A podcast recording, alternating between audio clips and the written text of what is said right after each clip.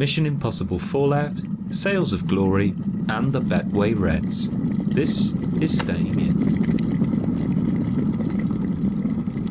Yeah, that's uh, what I've been. I've been doing loads of model stuff recently. Uh, loads of miniature wargaming stuff. Bit of Bushido. Uh, been modelling up my Burrows and Badgers with uh, lovely uh, mud base, and Alex is doing something actually fancy, which is a little co- little co- cobblestone base for Alex. So, how do you make mud in miniatures world? Because we've already established that you can't just take stones from the outside Mm-hmm. and put them on a model. So I'll take No. it you can't just get Mud. mud. Okay, um, so it's a uh, you can use one or two things. They're kind of very similar. Modeling clay, Yeah. uh, so something like milliput, um, which is also something that I mean, Sam, you might have some experience with it uh, when you're doing actual real DIY. So milliput is actually used uh, in for fixing boilers and for fixing little cracks in places, and basically it's they, they, they kind of both feel like clay. They have the texture of clay, and, and they come in two separate tubes, and by themselves they just stay in that form, like quite malleable. But as soon as you start to mash them together, they have 24 hours before it becomes basically concrete. So it's very clever stuff. So it's a race against the clock. It's a race against the clock to make Who knew cobblestones or mud. miniatures could be so much fun? Yeah. Um, and there's another one called Green Stuff, um, and it's basically it's basically the same thing. So you do that, and to do to do that on a base, you basically get you put the two bits of milliput together, and then you roll roll it up, roll it up, and then it becomes the same color. So it's two slightly different colors, and then they become the same color. Then you roll it out, and then you pre- press it around the base, and then you use something uh, flat, like um, the end of a spoon or something like that, and then you mash it into the base, and that kind of gives it a, a, a rough texture of mud, something like that. And then Alex did something amazing. She basically just did a really flat surface. As far as I can tell, she did a really flat surface, then scored into it with a carving knife, and basically did proper sculpting in, into the base. And then for her Burrows and Badgers minis, they look like they're in a ta- hers look like they're in a town centre because they're royalists. That's like the the, the role playing side of things. Well, they're like doing. sat at a Starbucks and Yeah, that's sort of thing. Um, and then um, sort of medieval fantasy Starbucks. It's, oh, it still get the name wrong, but the name is like I don't know what's a medieval name. Godric. Anthony? Yeah, go, yeah, uh, no Godric, but it's spelt like F zero three exclamation mark emoji. Anthony, like what? Prince Tony. Yeah, Hey, Prince Um, Tone! Tony! Tony! Where you put the shields? Where the shi- the shields? Yeah. where are you putting the tur- with the obs- like bizarrely large turkey drumstick? Where are you putting that?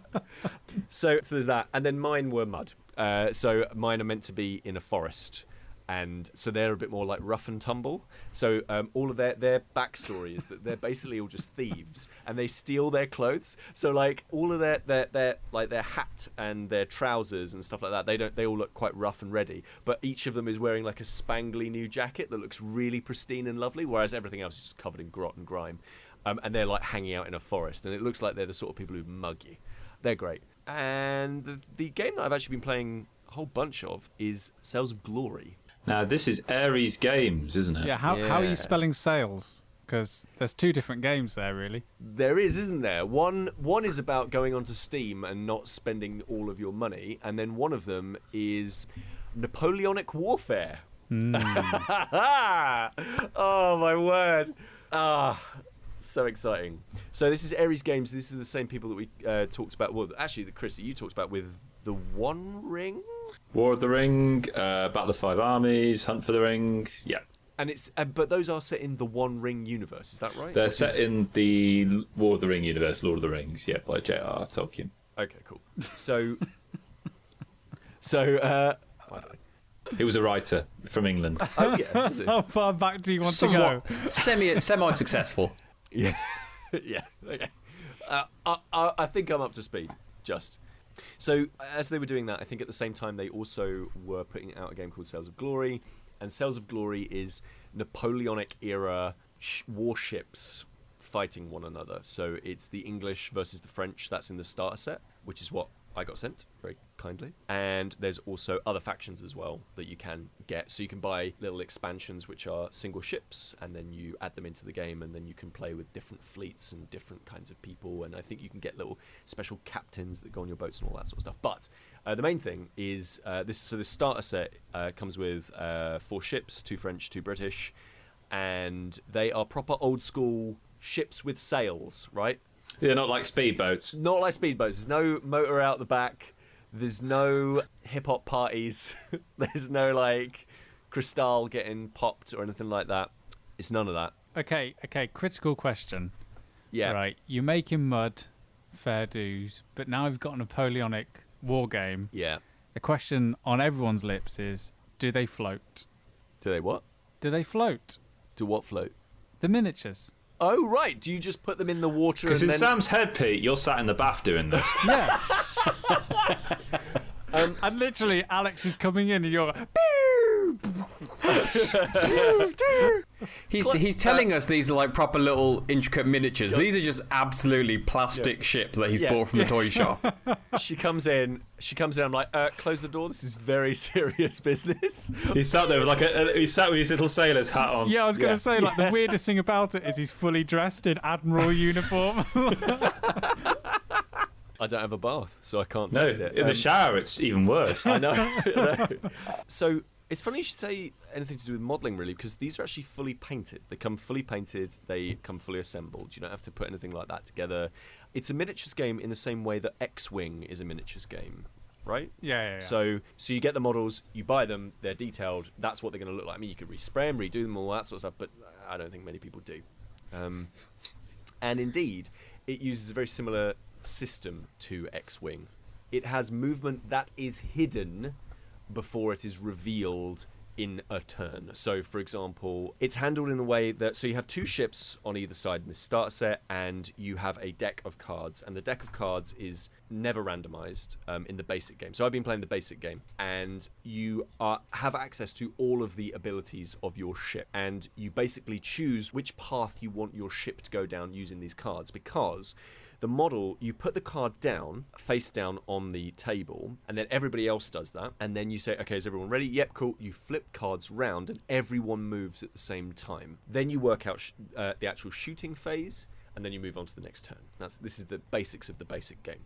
And you actually use the card to move. There's no dice roll there's no tape measurement there's none of that stuff. It's just this is how much i move. So there's a lot of strategy in this. And so you work out where you want to go. So you, you move your ship round on this card. They are huge boats. So they and they feel like really big boats in so much as you can't just like turn on the spot. Like you have to use the direction of the wind which is const- which in the basic game is set. It's like this is blowing to the west. Therefore if you are if you are p- facing a certain angle you will be able to move uh, in this way. If you aren't then you aren't right? Like pretty pretty straightforward. Like you have to use the wind to your uh, abilities so it has this movement that is hidden, and then you go on to the combat phase. And the combat phase, again, in the basic game, is two types of shot, and you have little rulers.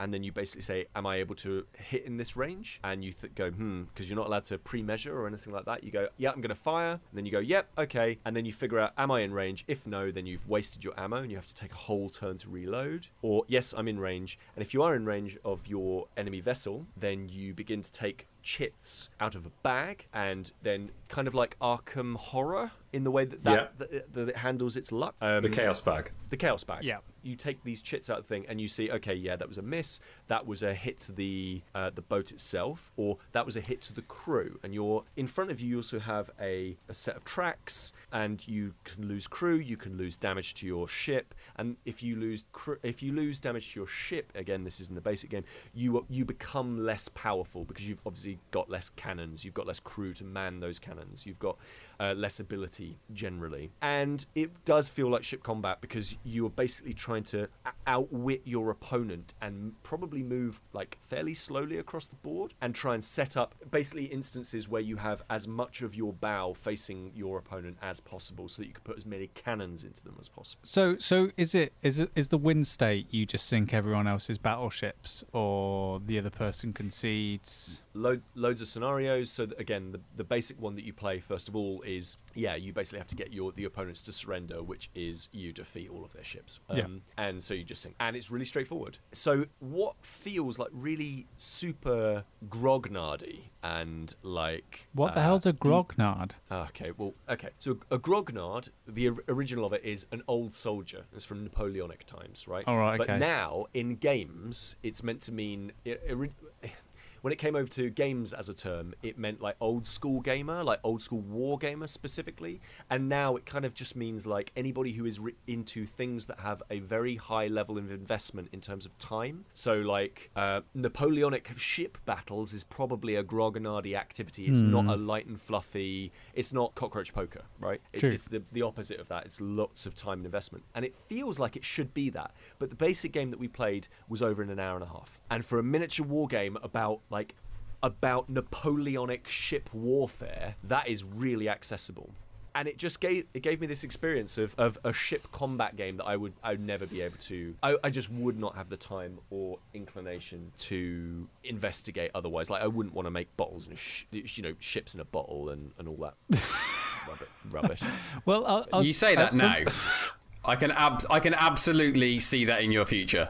I'll be I'll be into it next week. It'll be it'll be what I'm doing. But So how big? How big's the playing space, Pete? Is this like a board on the table? How big is it? I've like a small little kitchen table. Like it's like maybe through like three feet by th- four feet. We squeezed it into. wasn't an issue. Like small. So, so to me, it, it sounds a lot, a lot of what Ares does with its mechanics. It's really good. So a lot of its theme is done through the mechanics that Yeah. that they use. So I like the idea of you know you you play a card for your direction because that makes sense thematically because you're a ship and it's not like you can just do a quick three point turn or a quick handbrake turn on your you know 10 ton uh, schooner because you're you're a ship. So you put in we want to go in that direction and that's it. That's your card down. There's nothing that changes And how it, that dictates. it feels like you're working with the elements, right? Yeah, So like the yeah. fact that you've got a wind direction, the fact that you have to think about that stuff, even in the basic game, and, and there is there is a basic game, a uh, an advanced game, and then there is optional rules that make it even more complex if you really wanted to. I've just been playing the base game. But the basic game, you feel like you are using the environment. You feel like you feel like you are the captain making a decision. This is what we are going to do, and hopefully, it will lead to success. And also, in, in the first two turns, I managed to. We were playing two versus two, so we were on one side, uh, on one team, and we had two opponents as well. And uh, I managed to crash into my uh, ally because Do you know what? I was just going to joke that that's probably what something you would have done. yeah, absolutely. because basic, basic, basically, we were like, right, we should totally do this. Yeah, cool. Put the cards down. Yeah, let's let's sort that out. We revealed the cards, and we totally underestimated how much we were moving, and we ended to just clip into one another. And yeah, it, and it was like again, it was that feeling of because you you're working, i you can't pre-measure anything. You can't you can you can only go to set lengths. You can't you can't say, oh, I want to move. I can move up to six inches and then only move three. You you have to move the whole distance because there is a bit of that fudging. It feels like that not having direct communication with the other ship. You know, like Yeah. it feels like those disasters could happen because you are in this situation where you can't really you can't communicate it's very difficult to communicate with the other player about exactly how you're actually moving forward and so forth but the basic game is really good but dan uh-oh Uh oh. Toby's first Christmas. yeah um, it is too high a price for you to get this by yourself and take a risk on it. Somebody like yourself who is like i don't play miniature games. I don't play these super intense games that look super intense and detailed on the outside. It is like 75 quid for a starter for an entry fee and that is quite high. Not super high for a Yeah, miniature that's game that's very high, especially for someone, as you say, who doesn't play any of these games and wouldn't have the opportunity to play them. what's the op- what's the opposite of a grodnak or whatever it was a grognard grognard i i just say like ross from friends or something like that or joey Yeah, a ro- right. But like, what? A, what? A, a, a, No, yeah, no, yeah. An, op- an opposite, an opposite of a Grodnard is a Joey from Friends. Yeah, you're right. Yeah, no, you're absolutely right. Dan, do you have a bath? I do have a bath. But He does. There we. You're already halfway there, Dan. here's the key thing. I think for somebody like you, it would be too much to take a risk on, and because it's it doesn't on the outside look like your kind of game. However, I really want to put this in front of you because I think you would enjoy it as a fun game. Like I think uh, it's not as I think you would get the the the kind of experience of what I enjoy about miniature wargaming you would get that experience in a time that would not take you six hours. It would take you an hour and a half, and you go, "Oh, okay, I can see why you enjoy these. Yeah, this isn't for me, but I can see why you enjoy these." It's that kind of game. It's this strange middle step between like board games in, and then like I've decided to make a, you know, I've decided to make a. a, a I've made a life choice. I've made a life choice. Well, I, I'm I, be- I think I could probably do one better and slip something in between board games and Sails of Glory with the official board game of the D-Day landings. What's it called again? Memoir 44. That's the one. Yep. Like to me, this is like Memoir 44 sounds like a minute a war miniatures game, just one below in terms of technical right. ability and understanding and i think that's more of an introduction of right do you like the ideas of controlling miniatures do you enjoy the ideas of having Mm. You know your cards that have got orders on them and you play them not knowing what other cards your Mm. player opposite have got and then once those orders are initiated everything's down to well i can only move my troops there and this is the result of what that movement Mm. or what that dice roll has been I So- think both of those games inhabit that space. Genuinely, I think. I think they're because they're relatively fast and they each have a different element of war games to them. Yeah, yeah. Um, a, a different element only in the way that that they have, you know, the the dice rolling is a lot more randomized rather than the, you know, the chits in the bag, which is a system that I really think is great. Th- yeah, and there's there's games like there is a great history of ship-based miniature wargaming, like Dystopian Wars, for example, or let's say something like Drop Fleet Commander, where it's big hulking vessels moving around a space, and this is that, but it is. In, in its basic form, slightly stripped down to the point where you could literally get anybody playing this. Like people who have played at least one board game in their life of any level could play Sails of Glory and enjoy the heck out of it and understand the theme. And that's that for me is like brilliant.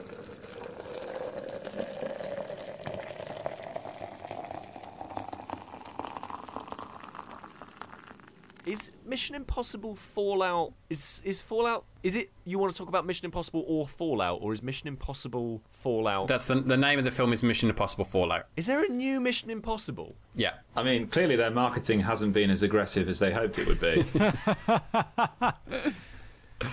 Um, I was walking through France the other day, and the posters were everywhere. yeah, I was I was in Italy the other day, and the posters were everywhere there too. So But Clearly not in Bristol. No, No, not on my not on my 15 minute commute walk to work. That that single road that you walk down. Yep. blinkered. Yep. So what is it? What is it? Well, it's it's it's the sixth Mission Impossible film, Pete. Um, which Have you with seen each any of the successive Mission Impossible film, the word impossible becomes less of a reliable term. I've seen I've seen the really good one with the motorcycle fight. Oh yeah, the John Woo one, Mission Impossible. 2. Yeah. yeah, I saw that and I just thought this is ludicrous and brilliant. yeah. I think I saw maybe the first one. Do they rob a bank in the first one? Uh, well, the first one was the famous sequence where he's suspended from the ceiling and he catches like a bead of sweat to stop it from going on the I've pressure seen sensitive that floor. one as well, but I've not seen any of the others. okay. Okay. So, to cut a long story short, you've seen the first two. I think so. I think so. And, oh, and I watched the. Um, I used to watch the TV series. Did you? Yeah, with Martin Landau and Barbara Bach. Yeah, it was really good. Look at that for modern popular culture references. Grognard. Um, so yeah, so this is Mission Impossible Six. that Sam and I saw, We did. where basically it's a blistering action film that is almost Mad Max esque in the fact of its pace. It has a quite slow first third or so, but you're still engaged. Where essentially three plutonium balls, let's say, have gone missing, and I don't know what the technical term I, is. I would have said cores, but balls sounds uh, a, a, as a thrilling film. Just a man Where are the running in- balls, Ethan? man comes running into MI5. Sir, you won't believe what happened. We've lost the balls.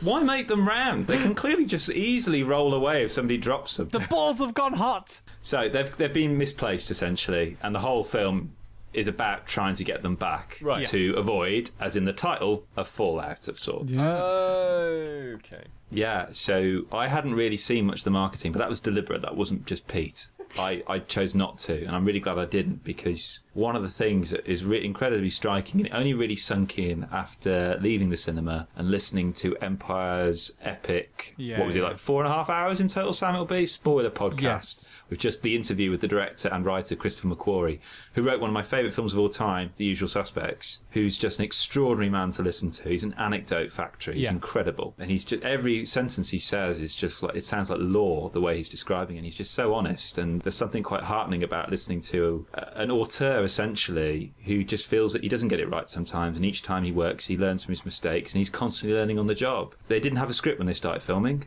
Just a list of stunts that Tom Cruise wanted to do. And they only strung a narrative together through the filming. It's fascinating to hear it. And this could have really died on its arse. I mean, it's the sixth film in a series, but it really doesn't. It really doesn't die on its arse. Tom Cruise is incredible. Yeah. He does his own stunts. How old's Tom Cruise, would you say? 55, I think, now. Without. Did you see that tweet somebody put the other day? Tom Cruise is f- now three years older than when Richard Wilson. Richard Wilson took on, did the first episode of um, One Foot in the Grave. That's incredible. I mean, he is. Uh, He's looking well. yeah, he's he's pretty amazing, and no matter what you think about his his politics or his uh, lifestyle choices, I think the way that Chris McQuarrie talks about him, and if you like film or have any interest in you know movies and how they're put together, I, I, I really recommend watching this film and then listening to the fantastic Empire spoiler specials because the director gives you an insight into how like big budget films are made in quite an honest and candid way. And i think even though this one's a bit unusual in the fact that like they were literally putting it together on the day and you know just not really knowing how a scene would finish or knowing that they have to get this stunt in but they don't know how to get to it. Like that is just absolutely staggering. You know you think this is a big franchise movie that's being bankrolled by a by a sort of like a massive conglomerate like Hollywood studio that they have this kind of direction but the way like the director talks about it just gives you a, a fascinating insight into his process and you know how Tom Cruise works and his opinions and on and ideas of what should go into a movie. And it makes for a fascinating watch. Like I've probably since the third or the fourth Mission Impossible movie, I've always said that these are the best Bond films that have never been made. I think Bond made a really silly move when it decided to go full on into like being Bourne and being and Pete by that I mean B O U R N E. Oh, um, Jason Bourne? Yeah, it's the one. Correct. Well done. Uh, I think I think that fitted for Casino Royale, like gritting it up and like being a bit of a shock. But for me, the best Bonds have always been the one that skirt the line between serious and honest threat, but also the silliness and the outlandish that comes Who's the with best that. Bond? Pierce Brosnan. Uh, For me, Timothy Dalton. No, it's, it's for me. It's Daniel Craig. It's No. Sean Connery. Anyway, it's Pierce Brosnan. But anyway. Well, what a, what a diverse group we are, and it's not Pierce Brosnan, Yeah. it's Daniel Craig. well, you everyone's entitled to your opinion, and but all your opinions are wrong. Anyway, Nobody said George Lazenby. At the end of the day, he drove an invisible car. He, he doesn't he doesn't get to win the prize. But Sam's absolutely right. Like the the Mission Impossible films, I can just watch at any time. Because like the Bourne films are great, but they're just they're very intense. Yeah, yeah. Because there, there are there's ridiculous technology in Mission Impossible. They've always managed to kind of present it in such a way in which it could be feasible. Um, it could be doable. That's never really front and center. Really, the technology you don't get overly dazzled by it. It's more about the stunts. And on that on on that subject, really, Tom Cruise does his all the stunts Yeah. here. Like, what was it you were telling me, Sam, about the helicopter? So there's one scene in it with a helicopter, and the, Tom Cruise said that he wanted to have shots inside the helicopter. And the only way to do it was to have Tom Cruise flying the helicopter. So he learnt how to fly a helicopter in about two weeks when the usual span is about six months, like a year to learn how to fly one of these helicopters. So he learnt how to do it in a matter of weeks and was flying it, but not only flying it, but with a camera rig inside there, knowing that he's got to get certain shots and be in certain positions to get to get certain angles. And like that's just a sign of his dedication. That, that's a, that's a sign of a reckless insurance department who have allowed that. Oh, Pete, how long, how long did it take you to make sorbet? Months, wasn't it? There's yeah, there's a um, there's a fantastic online feature about how they put together that shot and on what they kind of the lengths they went through, and it's really odd watching it because when you see it, there's one particular moment in that sequence which is CGI because it's the only way they could have possibly done it without someone physically dying, and it sticks out like a sore thumb because so much of the movie is practical. And the brilliant thing about that is that not only does it make it more believable and you know that it's not a stuntman doing it, but also it allows uh, the director to put his camera in really interesting places and actually get more interesting shots than if they were just doing it in front of a green screen and you hmm. know in a in a lot in Pinewood or whatever. So I I can't I, I really want to watch this movie again because the stunts are just that good and the story's okay. It's not as good as some of the other Mission Impossible stories, but yeah, it's worth seeing just to see, you know, Tom Cruise throw himself about at 50 and think maybe one day I'll go for that run. Oh, I'm looking at I'm looking at the table for fantasy football, yeah. and I see Richard Simpson, number one. Oh, our good friend. Good friend. Number three, Brian McNamara, number three. And I see in the middle there, in number two, with GW, 66, and Game Tot, week. 66. Total. so so that's 66 points in the game week, 66 points in total because it is game week one. Yeah. I see that I, that's me. I'm number two. And I, I mean, that's very impressive, Pete, because I know you put an awful lot of work into picking your players. I did, actually. Thank you. Yeah. I actually did. I, I made sure I had Yarmolenko, who plays for Betway, in the middle. Well, Yeah, he that's doesn't. right. That's absolutely true. That's not the sponsor on the shirt. That's the name of the team.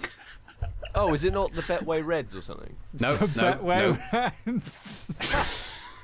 no. I think you'll find uh, that he plays for West Ham United, whose shirt sponsor is a company called Betway. But you know, good, good try, good try. God, how am I near the bottom of this bloody league if he can't even tell what team he's picked? I don't know, Chris. I do like the fact that I think both Chris and Pete probably took this because of your kind of you don't follow football, so you don't have kind of as much of a knowledge of football as say me and Sam who do follow football. You made the sensible decision to I think to quite liberally use the um, auto pick function, and now for one of you that that seems like it may have worked, whereas the other it, it, it may not have because one of you has finished number two, and one of you after the first week is second from bottom. It's even worse, Dan, because I actually did research. Oh, okay. And it shows that it wasn't needed whatsoever because I could have just done the auto pick. Hey, they were the. I, I looked at both of your teams when they were when that, that that opened up so I could see, and I was impressed with both of you to the point that I assumed it had been auto picked. So, Chris, I I I'd stand by your team. You've you've you've had a low week to start. Don't be dis, don't be disheartened. There's a there's another 37 weeks to go. Fantasy football is interesting, isn't it? Because this is the week everyone gets excited, but it's it's like it's like week twenty five. How much are you still you know, are you still invested in in your teams and making changes? Like that that's the true that's the true test of of, of surviving in a in a fantasy football league. I mean, you say that. I played it last year and I stuck with it all the way through and I did awfully. Every single decision I made backfired. So it, it can be good sometimes and it can be bad to to to keep an eye on it, keep changing it. I mean, speaking from an expert perspective, somebody who's like number two, for example, in a league. Yeah. I well, think, really, you know- we should get Richard Simpson on because he's obviously the expert. Yeah, we should actually get him on quite soon to do that because uh, I think you find uh, being number two, for example, um, you just have to you just have to check in. You know, I've downloaded the app onto my phone, and you just have to check in. You, you have to make sure that you're getting all your data's in from your Go your, on. web, your websites about Like stuff. You got go What was your reasoning behind uh, Yarmolenko? Yarmolenko. Yeah. But from Betway. from Betway. He's he's well, he's um he's FIFA created. Click, click, click. Google, So- Google, Google. No, so so so so he so so uh, what what you'll see is on the fantasy uh, on the on the website it says that you know he's got he's got sti- they've all got statistics like influence, creativity, threat, all that kind of thing. And what I really valued with Andrei uh, Yarmolenko is his creativity, like 0.8. I sort of look at him and I think he'd probably be quite good at you know like firing a pot, or he'd be very good at like putting that last little you know that last little uh, sort of zhuzh into a dish, for example. So I just thought I think that'd be really nice. So that off when when they've played their game, when they come off, they could all have like a nice meal and hang out, and then like Yarmolenko can just be like, oh, this, this nice, look at this good quality glaze that I've put over this pot. And I think people like La- Lalana and uh, Antonio would really really enjoy that. I love the fact that the three names you've picked, okay, one of them didn't play, and Yeah. the other two both lost 4 0. Okay? Yeah. But... How did you get second? I just I can't get over this. I was so angry when I looked at the the league table because you and I were at the same on Saturday, Pete. We were at exactly the same points. yeah. I, am I'm still surprised that Pete's creative touchstones for Yarmolenko were basically clay, like clay pot making. Like, could be doing That's what he's anything, painting. If you if you knew anything, look, if you were the sort of person who could come second on a league like this, you'd know that he was into pottery. I'm third, oh, fourth. Am I fourth? Sixth. I'm sixth. Sixth, Okay. sixth, mate. Well, So let's not, you know, Top let's, let, leave it, leave it, leave it to the experts. I'm proposing, and there's a bit of an ulterior motive with this, is that I will, for the winner, I will mm-hmm. offer up as a prize overall. I mean, it may be me, and if it is, I'll just get myself something new. But I'll. But I will offer up a game. I will curate actually a game for them from my own personal game collection, a board game. I will match that, and I will get them something as well. Oh, that's nice. Yeah. You know what? Throw me into the bag as well. I'll, I'll, I'll, I'll toss him in there oh, as well. God, is this the audio version of us all putting our hands together in the centre? Yeah. Yes. Yeah, in for a penny, in for a pound. Yeah. I'll Does it have to be well. games? Can it be It can be anything you want. A, a book, a video game, a board game? What? Yeah, be something nice, something nice. So A so movie? So the person who wins will take away four nice things. Yes. All right. I've got something exciting to tell you. Oh no. Yeah. Now this is this is ge- this is ge- I think ge- I think you'll genuinely be a little bit excited by this. Okay. At the age of 32, which is where I am right now, I have purchased Yeah. my very first Uh oh. graphic novel. Yeah, that silence is the silence of excitement. I think you'll That find. was the biggest I've ever seen Pete's eyes. Yeah. That's, yeah. It's like it started. like a startled field mouse. We, we've been Yes. we've been friends for almost 13 years, and finally Pete's cracked Dan. Another two decades. Well, he might want to wait until he's seen the graphic novel that I've purchased. I've, I've read plenty over the years, I, I've, I've Yeah. but I've usually borrowed them. So, so Sam, you've lent me, I think, some Batmans in the past. You've lent me uh, Y: The Last Man, so I've read those. Read a couple of bits of, I think, Walking Dead here and there. But I've never actually purchased anything. I've never actually put the money down and said, you know what, I want this for myself. Cool. So I, so I, so I ordered this. It actually arrived today, fortunately. Oh wow. I'm just going to show you because I have it right here. Okay. So my first graphic novel is The Adventure Zone Oh, that's really good. oh, brilliant! It arrived. by Clint McElroy, Griffin McElroy, Justin McElroy, and Travis McElroy, and uh, Carey Pietz. I apologise for rudely saying your name wrong because I'm sure I have. Um, but yeah, I've purchased uh, the Adventure Zone graphic novel, which is a graphic novel uh, adaptation of the first kind of arc of the Adventure Zone podcast series. Oh, that's awesome. So yeah, so I'm, I'm, I'm, I arrived today. Um, I have to say, I opened it up when I got it, and you know, kind of when you open a book and that first kind of crack as you open it. Yeah. No. I didn't really get that, so I feel like someone's already read this because as I opened it, it just kind of went. There was there was no stiffness in the cover of it. I was like, ah, okay, someone's already read it. It's fine. I don't care. I don't. What what books are you reading? Where you crack them open like an egg? Just like, oh, get my get my books off the shelf, tap them on the side. Your Gutenberg Bible. Yeah, crack them open. I've never ever felt the crack of a sleeve. I know what you mean, Dan. I know what you mean. No, no, no. It's a spine. Yeah, with a spine stretching for the first time. no. I, Yeah. I just think that's a different kind of stock. That's because Sam's got a Kindle, Dan. I don't think someone's in the Amazon warehouse reading. I don't think anyone in the Amazon warehouse has time to stand around reading graphic novels after you hear all the stories are there. For me, for me, that crack is this is audible. Um, the on my graphic novel hasn't arrived yet. I ordered it ages ago, but I assume it's somewhere. So it, it- I mean, it got released today. Today's the. It's been released in the US um, a couple of weeks back, and maybe about a month ago. Um, but it like the release date, because I, pre-ordered this as well, and today was kind of the day they all got they all got sent out. So I imagine some will probably be arriving in the next few days or so. Uh, but yeah, I'm I'm very excited. I'm very excited. It's actually bigger than I expected. It's it's thicker than I expected. Um, I don't know. Do these do these things have page numbers? I don't know. No, not. Yes, they do. Oh, right. uh, two, about 240 pages of graphic novel adventure goodness. And it's and it's really interesting because uh, they're number one on the New York Times best-selling paperback book Yeah. list, which is a huge achievement and sort of sets a new precedent for like live role playing and you know all that kind of stuff. The fact that Critical Role, Critical Role. like they just did a, a Kickstarter now. They've just launched their own miniatures for the characters on their on their Critical Role series. So it's I, I just I just think it's fascinating how all the stuff from like that started off as with Dungeons and Dragons, how that's becoming a lot more accepted. Probably isn't isn't the right word, but kind of valued. Valued probably is a, is the right word in the mainstream, and also Well, it's it's basically it's it's being seen. Uh, befre- previously, it was just seen as a kind of a geek thing and a, a thing that was done by kind of uber nerds. Whereas now you, you people look at it and they see the other side of it. They see rather than just looking at being done by geeks, it's it's about improvisation. It's about a social thing, and that's what people are are understanding it to be now more than previously.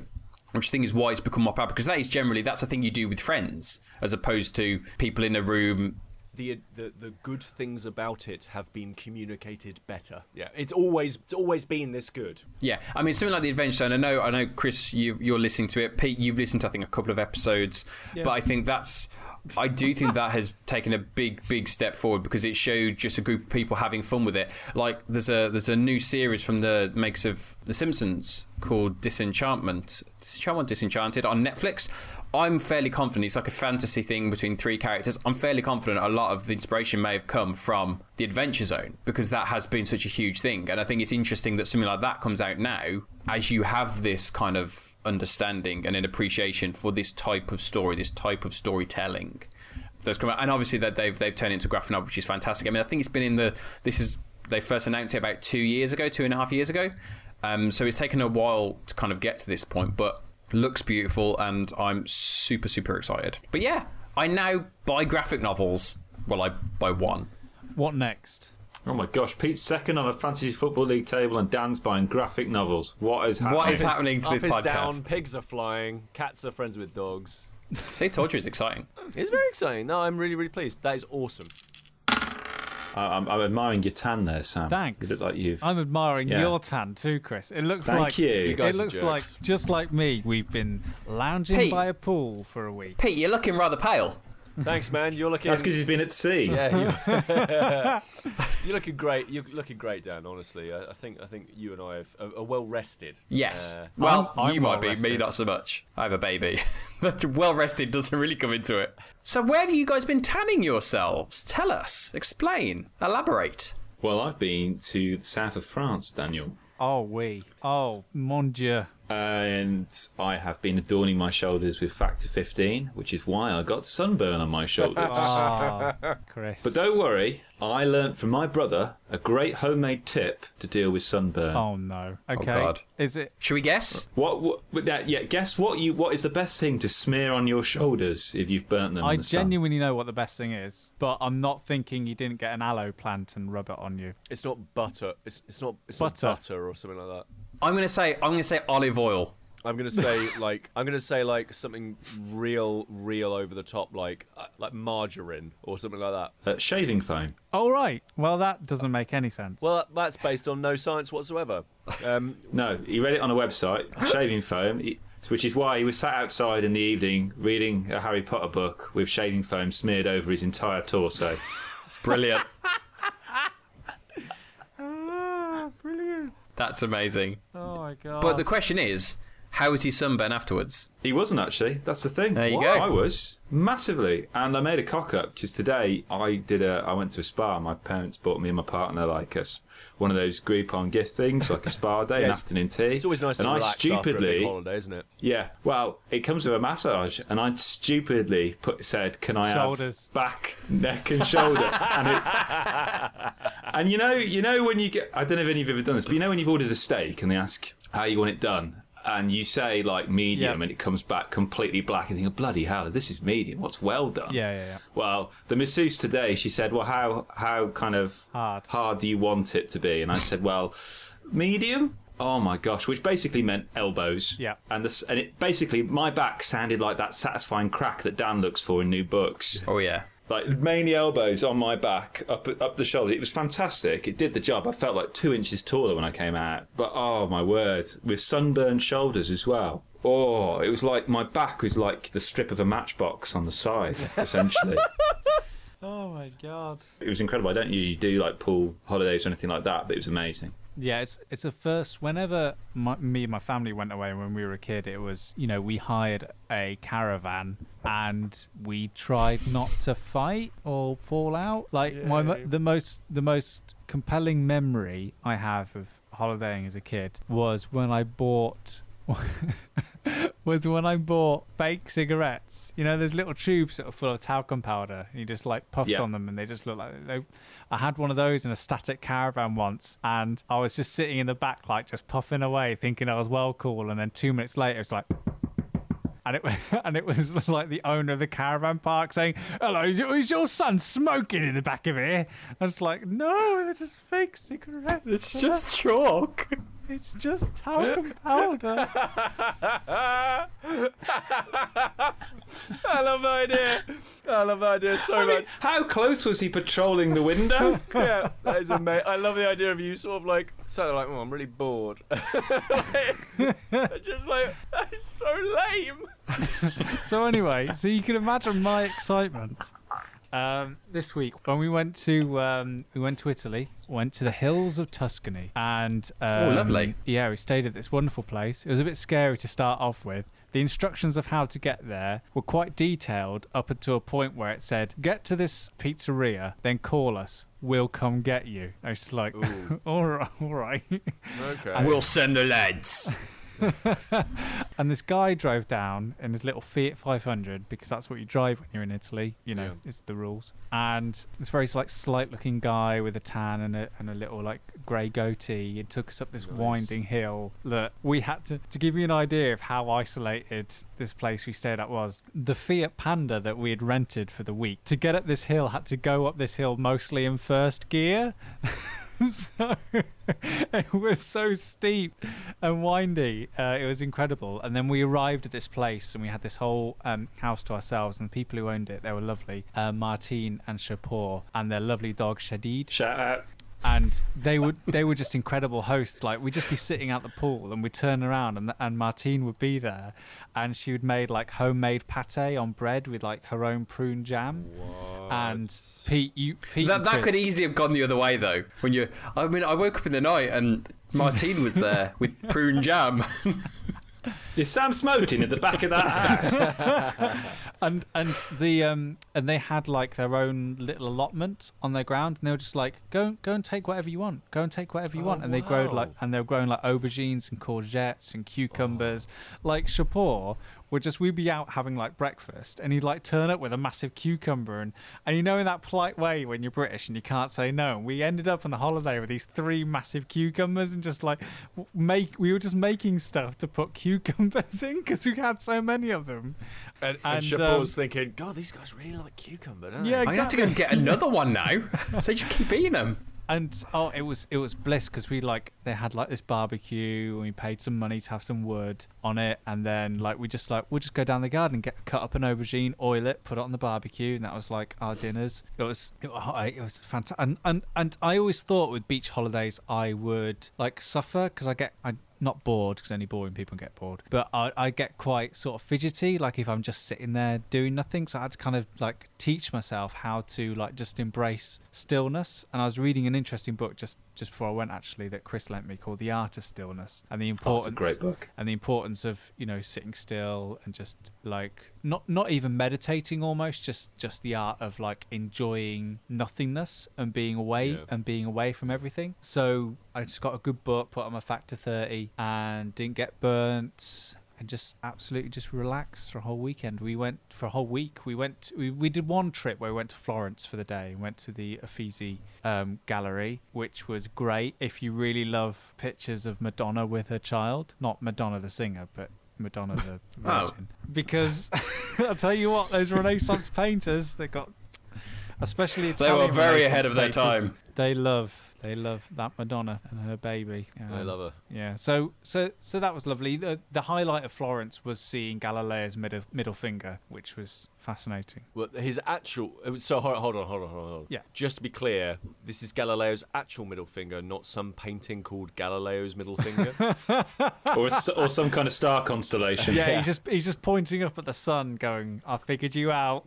no, no, it's his actual in the Galileo Museum in Florence. There's this. Um, I, I'd I'd recommend actually. The Uffizi's the Uffizi's good, but really you only go there to see some Caravaggio, like um, his Medusa on a shield is there, which is absolutely startling. It's just an incredible piece of work, and there's some early um, Leonardo da Vinci, like one of his unfinished works, which is another like a fascinating piece to see, like how because you get an idea of how like one of those massive paintings is constructed, because it looks like he was just halfway through it, and then uh, Botticelli's Birth of Venus is there as well which is all right. But mostly it is like Catholic Renaissance art, and Sweet. there is only sort of, as I previously said, there's only sort of like one thing that they really want to depict in Catholic Italy, which is like the, the Madonna holding a child and the crucifixion. So that's all you see for a lot of the Uffizi. But what's wonderful about Italy and, and Florence in particular is obviously the Medici family were behind a lot of its prosperity and and and how the the city was put together. So it is a city built on promoting the arts and the sciences. So alongside the is the Gal- is the Galileo Museum, which houses a lot of the um, scientific and sort of medical progressions that were made during the era and funded by the Medici family. And so in there like Galileo's first um, telescopes that he used, like astrolabes, which is after having played Uncharted 3, like it was fascinating to see an astrolabe up close and how they worked and like realizing, huh, that's an actual thing, not just this like mythic thing that Naughty Dog created, that like real like Arabic and Middle Eastern cultures made and used. But part of the exhibition is Galileo's middle finger, his index finger, his thumb, and one of his teeth. oh, is he not missing them? I think he's dead still, Pete.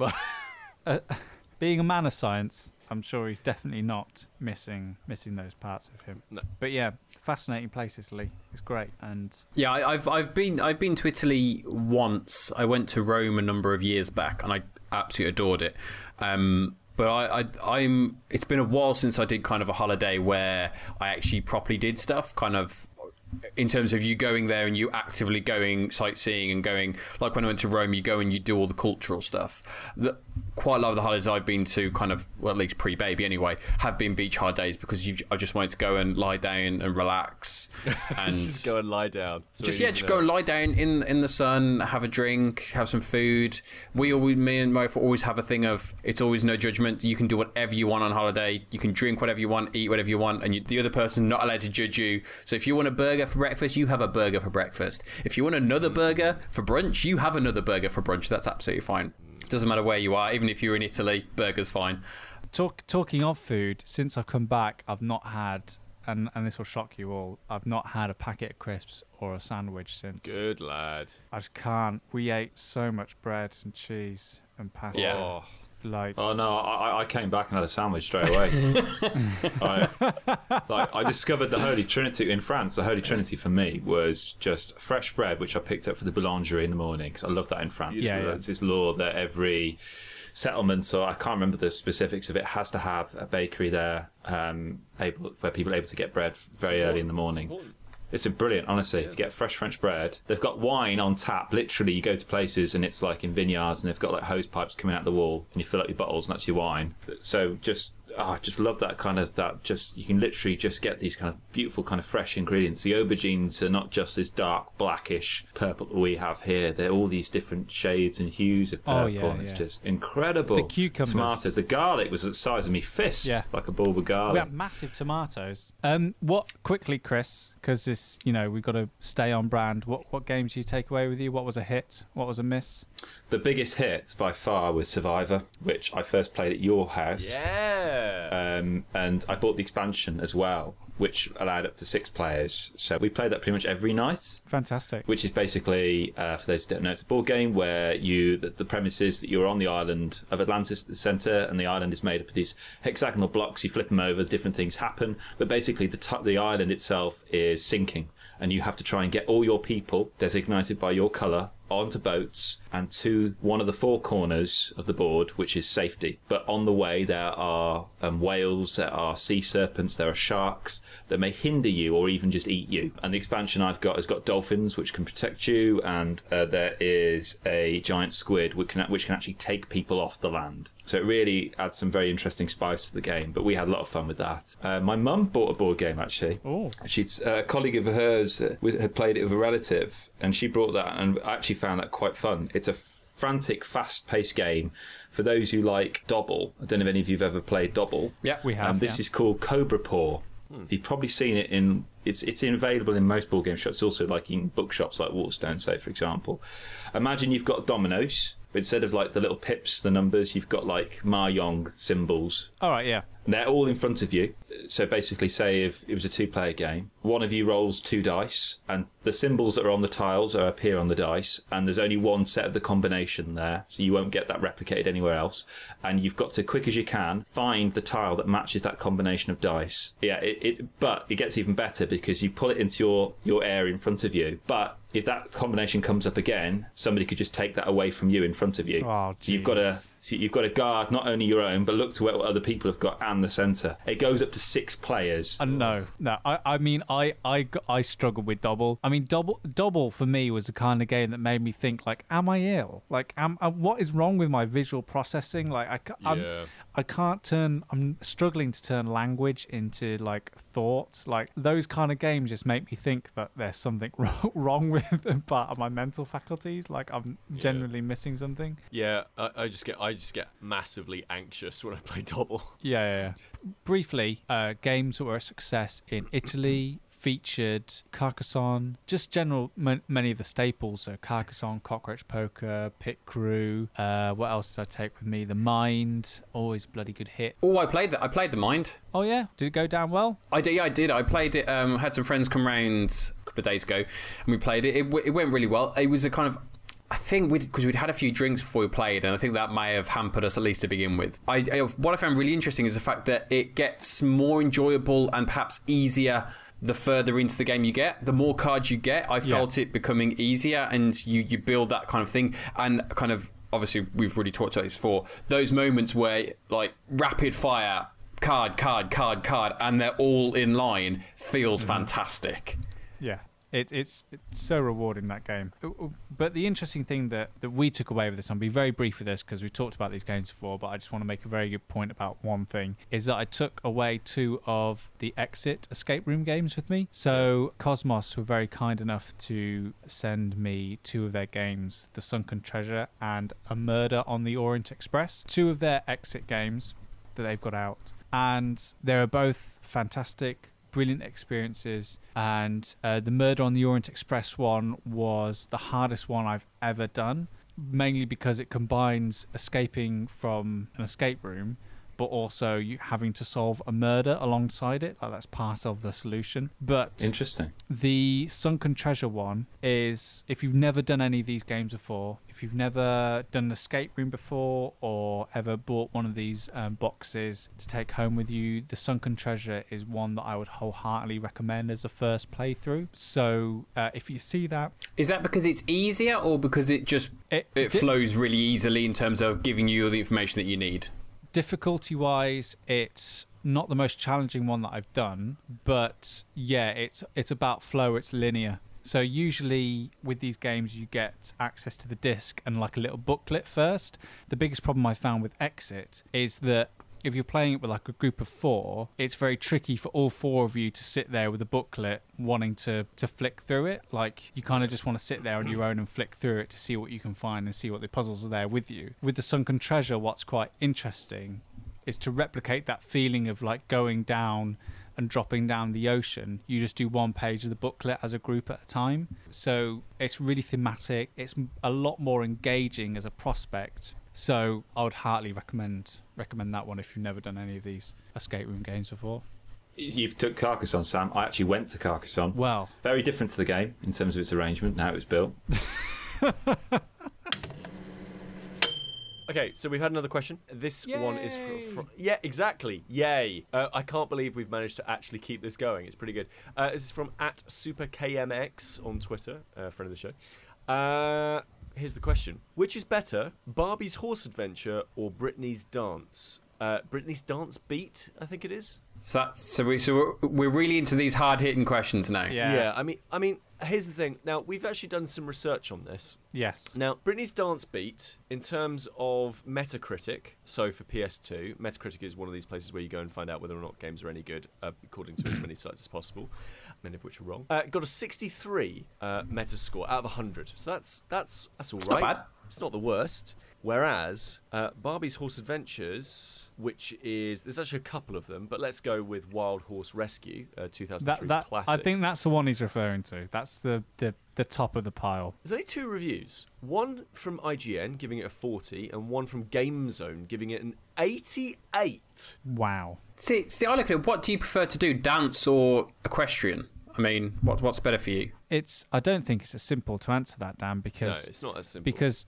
to go Maybe to go down you. further is do you want to dance yeah i prefer dancing to riding and looking after horses but Right. How but how long will i last just dancing to strictly the same list of britney spears songs Hmm. until i think yeah i'd really wish i was shoveling shit right now because uh, as I used to review games, and when you when you start out as a game reviewer, you get uh, at one point Pete was technically my boss, so he would hand me games to true. review. It's true. And uh, when you when you first start out, uh, you don't get some of the good games. You have to kind No. of work your way out to to to that. So two of the first games I reviewed for Pete um, were Robbie Williams' We Sing on the Mhm. Nintendo Wii, the classic. yeah. and also Spice Girls We Sing. Oh my gosh. Let, let, let's let's just be honest here, Pete. Were you messing with Sam a little bit here? Were you, did these come and you were like, yeah, I'm gonna give these to Sam. This will be funny. This this will No. be a laugh. No, yeah, it was more. It was more like at the time. It was more like, what can we get hold of that we can write things about? Yeah. Um. Yeah. And uh, yeah. So I've so I've got a history of knowing what it's like to sing um, one person or one band's uh, back catalogue over and over and over again, and it's fun for the first few times, uh, and then and then and then and then you quickly realise that, huh, a bit more Robbie now. More like, let's now get my friends over. I've got a karaoke machine now. No, it just strictly plays nothing but Robbie Williams. Sorry, sorry, Nan. Do we all like Robbie Williams? If yes, great. If no, your evening is ruined. No. Um, so with Britney's dance beat, it's all well and good. Well, you're doing "Oops, I Did It Again" and "Toxic" and the other ones, but I think Britney's dance beats gets the edge, but only if you got one of those rubbish plastic mats that you remember you used to get for the PS2 that were so crinkled and creased that were pretty much useless, but Yeah. were were fun. And Yeah. also, I've done another little bit of research into Britney's dance beat, and apparently it's only 90 minutes long. Because the premise of the game is that you're auditioning to become one of her dance crew. Like she starts off the game saying, like, my I, when I'm out touring, the people who dance with me, they're like family. So I need to know that like you are like family. So Mm. to do that, you need to have like five or six auditions before you do like the final audition al- for Britney. It's also only probably that long because, according to Wikipedia, the game contains five songs. Oh right. See, when I was watching videos on it, I just thought, oh, that would just must be like one one section. But no, really, wow. There's so just yeah, five songs. Barbie's Horse Adventure. That is the clear winner. It's My, also my, my- I mean, my thinking is also Barbie's Horse Adventure. My thinking behind that is I play games for escapism. I'm already a bad dancer. I don't need to play a game to tell me I'm a bad dancer. Yeah. So I've never ridden a horse. So absolutely, Barbie's Horse Adventures, escapism. Yeah, give me a bit of that. You've never ridden a horse, Dan? I have not. I've Thought never ridden a bike, You never horse. forget. I've ridden a horse. Have you? Yeah. I was always really worried I was going to get thrown off though, but I didn't. Well, it was okay. Well, you would be. was Well, I, okay. well, I would be. I, I'd, I'd like to do it at some point. And Kris, you're organising the stag, so Mm. so there we go. Barbie's Horse Adventures. so that so that unequivocally we've answered that question. What is better, Barbie's Horse Adventure, Wild Horse Rescue? We're going with that one. Yeah, because that- absolutely, one hundred percent. I'm just looking at pictures of Shetland ponies now. There's a picture of one of them in it. Uh, there's one of them in. There's, they're in cardigans. okay, this is it. That's the end. Stop. Not just not just of this episode, Sam. Forever. Yeah. Yeah. Wrap I, it I up. f- I feel I feel like this is the pinnacle of this podcast. We should we'll never beat this. Shetland ponies and cardigans. That's it. Done. That was Staying In with Dan Frost, Sam Turner, Peter Winnington, and myself, Kris Darby. If you've enjoyed this episode, please make sure to subscribe to us wherever you get your podcasts. If you'd also like to leave us a review, we'd be really grateful. Visit stayingin.podbean.com for more information and links to all the things we've covered in this episode. And come find us on Facebook or on Twitter at Staying In Pod. Thanks for listening.